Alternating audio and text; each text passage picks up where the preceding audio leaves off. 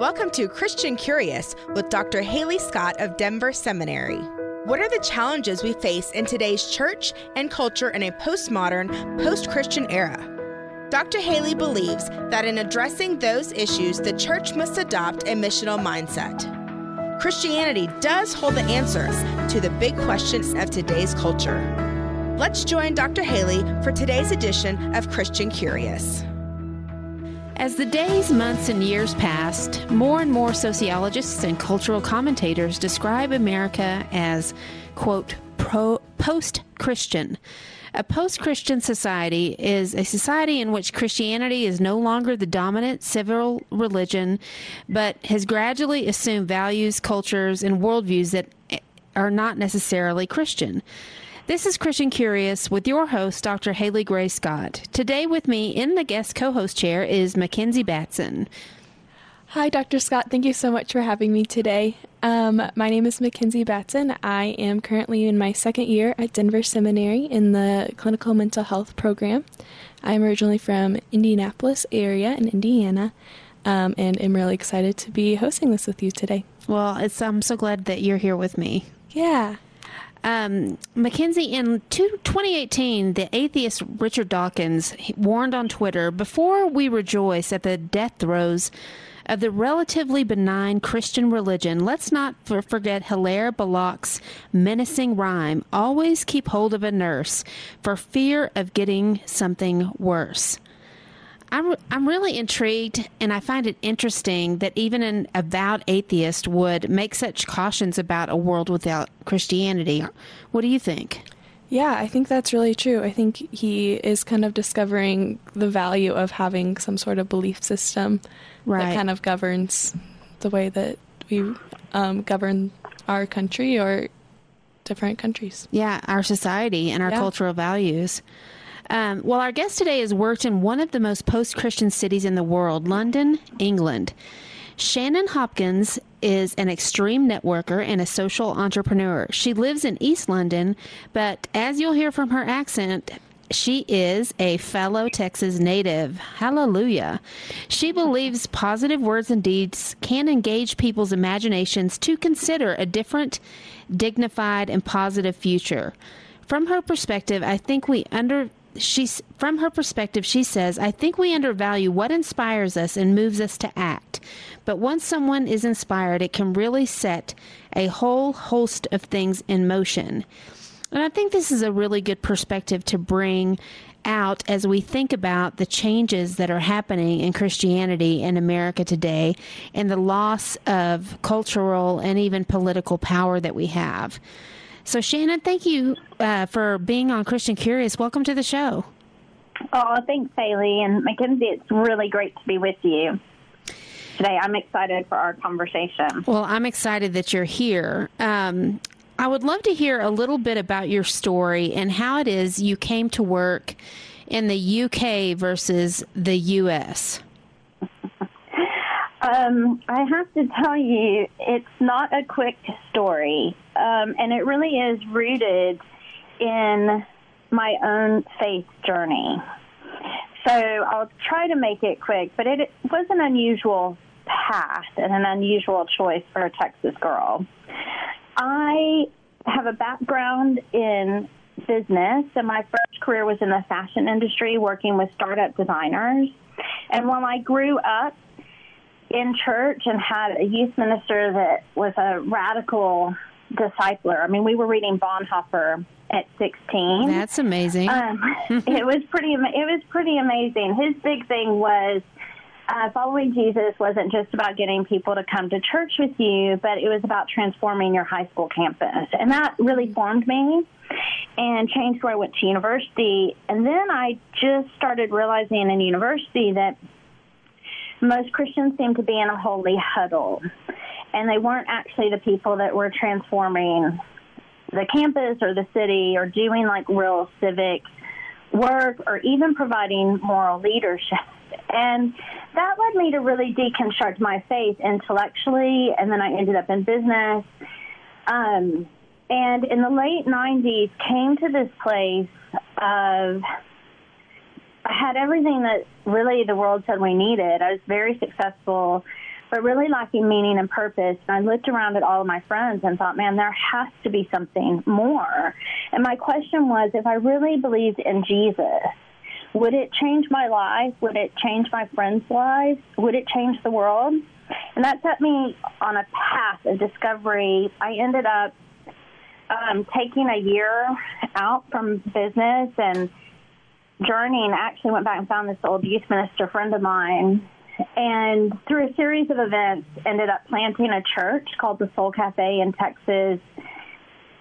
And i mean it was interesting because when that happened i didn't have any friends that were christians. So even though i was living in texas in the midst of you know the bible belt really the young adults i was with like had grown up in church that like me really deconstructed. So i was doing this church plant which was a real unusual project um, with support cross denominationally. And then I got on the radar of Texas Baptist. And so I moved to Austin and started working to kind of really ask some questions around leadership. What kind of leaders do we need for the church of the future? And right. what forms of church are we going to need? And so I was in Austin, but working around the state of Texas. And I just found that I felt like I was swimming upstream. People wanted hmm. something new and they wanted young adults to get involved with their churches, but they weren't really seeking to understand young adults or culture. And culture, I mean, this is early 2000s, so that tells you a little bit about my age.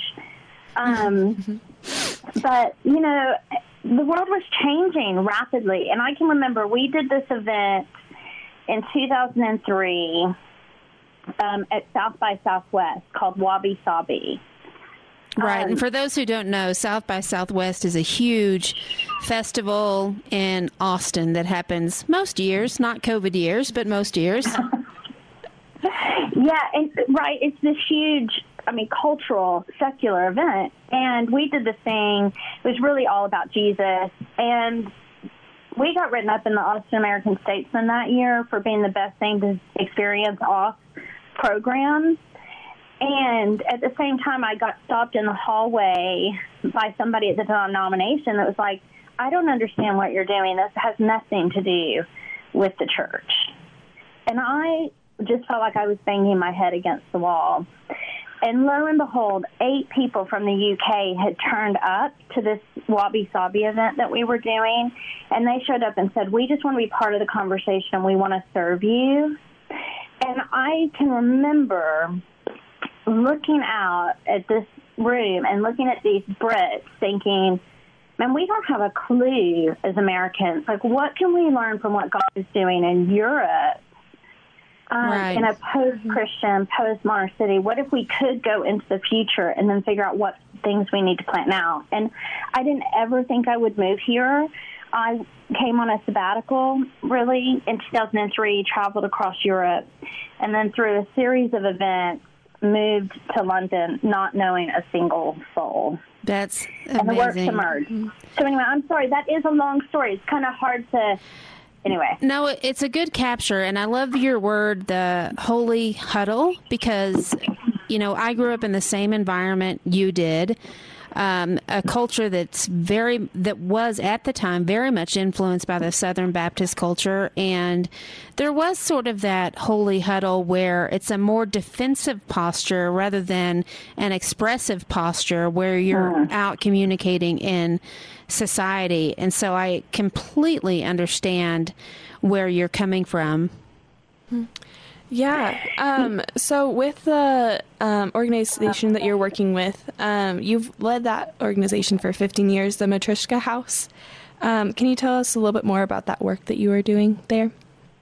Yeah. So, I mean, interestingly, Matryoshka House went through this epic change in 2019 and has spun all of its work into three new entities. Mm-hmm. But what happened when I came to London is I thought, I don't want to just start a church, but what is the starting point if you're not church planting? Um, and so I really, it, the question was, how does the work emerge? How does the work emerge in a post Christian context? I explained it a little bit like when I came here, I thought maybe I'm just coming and getting my own new sandbox to kind of play in and build and experiment. And so, you know, I spent, well, I won't tell you about that. Um, so the work really emerged, and so it became project based. And so, um, over 15 years, we did 13 startups. So, art projects, campaigns, social enterprises, we developed training programs. And so, with every project, though, there was a question. So, the first project that we did um, was an art project called Doxology, and I partnered with a British artist who since has been commissioned by the Queen, but really was just a spiritual seeker. And he was asking questions about how do we challenge our assumptions around faith and around the person of Jesus, and and how do you create dialogues that open up conversation instead of debates around faith. But I was asking a question like, what is the role of art to like bring about questions of faith in a post-Christian culture. So the Tate Modern is one of the most famous museums in London.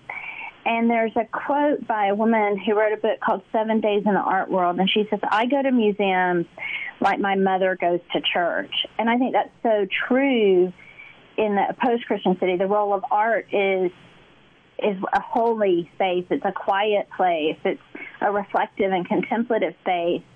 And so it was, I was trying to understand that. Or the work we did with um, The Truth Isn't Sexy, which was a campaign to address the demand side of human trafficking.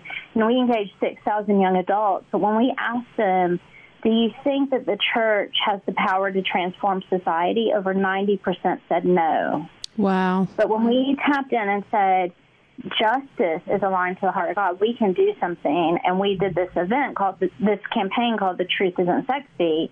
You know, we changed the conversation in the media, engaged young adults up and down the country, you know, and won awards. Like we won a design award, we won an award from the UN. So, so like the projects really ranged, um, but all of them had a question about what what does the gospel really look like, and what are the kind of new pathways that the gospel can travel out. And so, art and social justice and social enterprise, I found to be three of the most um, kind of fruitful, or like almost like they can be like superhighways. So. I don't know if that answers your question, Mackenzie, but that's the work we did. Is we were just building projects that really modeled something transformative in culture, and we were gathering people to participate. So there were really, uh, with Matryoshka House, there were two things that we were saying all the time, like everyone's welcome at the table. everyone has a role to play, right? Like mm-hmm. everyone was created to do good in the world, and so you, everyone has a, a role to play. Everyone's welcome to be a part. You know what I like, you know, when I hear your story, what what strikes me most is, you know, you mentioned that there were 13 different, you know, initiatives or entrepreneurial endeavors that were started by the Matryoshka House and so many times as humans, you know, I know that whenever I try something and I fail, I get really discouraged and I want to curl in. And your expression is okay, let's find out what else might work. I mean, you you react completely different to what the norm seems to be to failure. Um, can you unpack that a little bit for for us? um, it's funny. I don't know if you're into the enneagram at all. I'm I'm totally into the enneagram. so I'm a three. I actually do have an uncomfortable um, relationship with failure. But I believe that in this age, we have to experiment and we learn more from failing than we do from succeeding. So, and I think I like to think about impact more than success. Mm-hmm. Um, so, if, if we're thinking about what the impact is we really want to have, we don't have to think does this is has to last forever or mm-hmm. that success is in how much the bottom line is, right? Like if you, it's like what's the impact meant to be, and then we can think differently around both what we're trying to to achieve and what we need to learn. Yeah. So I don't, I don't know. That's it's just funny. an amazing perspective. I don't even know uh, if you've thought much about that, but that's that's how I. That's what really strikes me about you is how how open you are to to dealing with failure and how you you compl- you view failure completely different and you respond to it differently, which I think is one of the unique things about you and why you are so successful. You're kind of measuring success in in contrary ways by impact versus the bottom line or versus how long it'll last. Mackenzie? Yeah, I think that's definitely really true. I love the fact that you kind of um, talked more about the impact that you're having rather than the failure, because even a small success can bring still bring about impact. Right. Yeah. Yeah. Um, recently, you launched a helpful tool for congregations in the U.S. that's called What Now, um, and it's launched by Rooted Good. Can you tell us a little bit more about that? Yeah. Um, so one of the maybe to back up, one of the things that happened is, you know, for a long time, people would look at our projects and want us to come in and talk about our projects. Mm. And we would realize that wouldn't help people actually move forward in their ideas or own their own context and figure out what they were called to do in their own neighborhood. And so for so that was actually one of the things that shifted over time as we started you know i've been developing tools to say how do you how do you do that work mm-hmm. so can you talk um, more about why that would be that bringing your ideas would impact that? Well, I think I think one of the things that exists is there can be a copycat culture. Mm. So you, I think some people don't trust their own idea or think that. I, I think there's an insecurity around our own ideas sometimes. Yeah. And so then you'll hear something, and often you'll hear something after years of work, right? That, and you hear the kind of completed version where you think, and then people go, "Oh, I want to do that." You know, I think it's why you know in the '90s, it's why there were thousands of coffee shop churches popping up, mm-hmm. or now we have loads of co-working spaces. Like we we want models to plug and play sometimes instead of doing the hard discernment work of watching, waiting, listening to culture, and then responding creatively. Yeah. Um, and then I think the other thing to do is, particularly in congregations, you have to build consensus. So, ha- so sometimes it's easier to point to a model and get everyone to say, we're going to do what they're doing, right? So mm-hmm. you're in Denver. Oh, well, there's this model that's working in Milwaukee or in San Francisco. We're going to do what they're doing instead of, you know, again, building consensus and getting people to come up with an idea together. So, um, when Matryoshka House launched Rooted Good, what Rooted Good is the spin out in the U.S. from Matryoshka House, it was how do we really get our tools into the hands of people and congregations, nonprofits, mm-hmm. individual change makers, so that more good can happen in the world. And when COVID hit, we just realized this is such a unique moment for churches mm-hmm. to respond creatively and with moral leadership into their communities. But we also realize that the U.S. context is fraught. There's a lot of disagreement and polarization. And so, um, you know, and the church reflects culture right now. And so what we wanted to do is say, how do we, how do we create a tool that churches can use to make decisions about responding creatively in the season. So that's what What Now is. It's a free tool, and it starts with you know digging deep on your mission and um, understanding the needs in both your congregation and your wider community, and then resources. And it has a little design activity in there to design new things and to experiment. And if if congregations were interested in using this tool, where could they find it? Yeah, you can just go to rootedgood.org into our good stuff section, and it's right there. And it, you download it, and it's built to use. You can use it in person if you're in a context that is gathering, but it's built to also use on Zoom or online, and it comes also with a Google sheet. And you can involve as many people that are as part of your leadership as you want. Well, you know. Hey, go ahead. I'm sorry. No, no, no. You go, Halee. I was going to ask you something about, you know, you mentioned congregations and how COVID has brought about this unique opportunity. And I read something you wrote about the five phases of pivot. Um, one of the things that has astounded me most about this season or this year is how very flat footed everyone around the world was caught by a pandemic, as if we hadn't anticipated this in the future. Um, that this might be a possibility. And you wrote about the five phases of a pivot.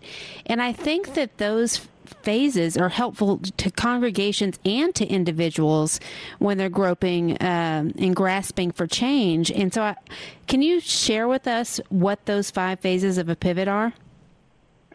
Um, yes.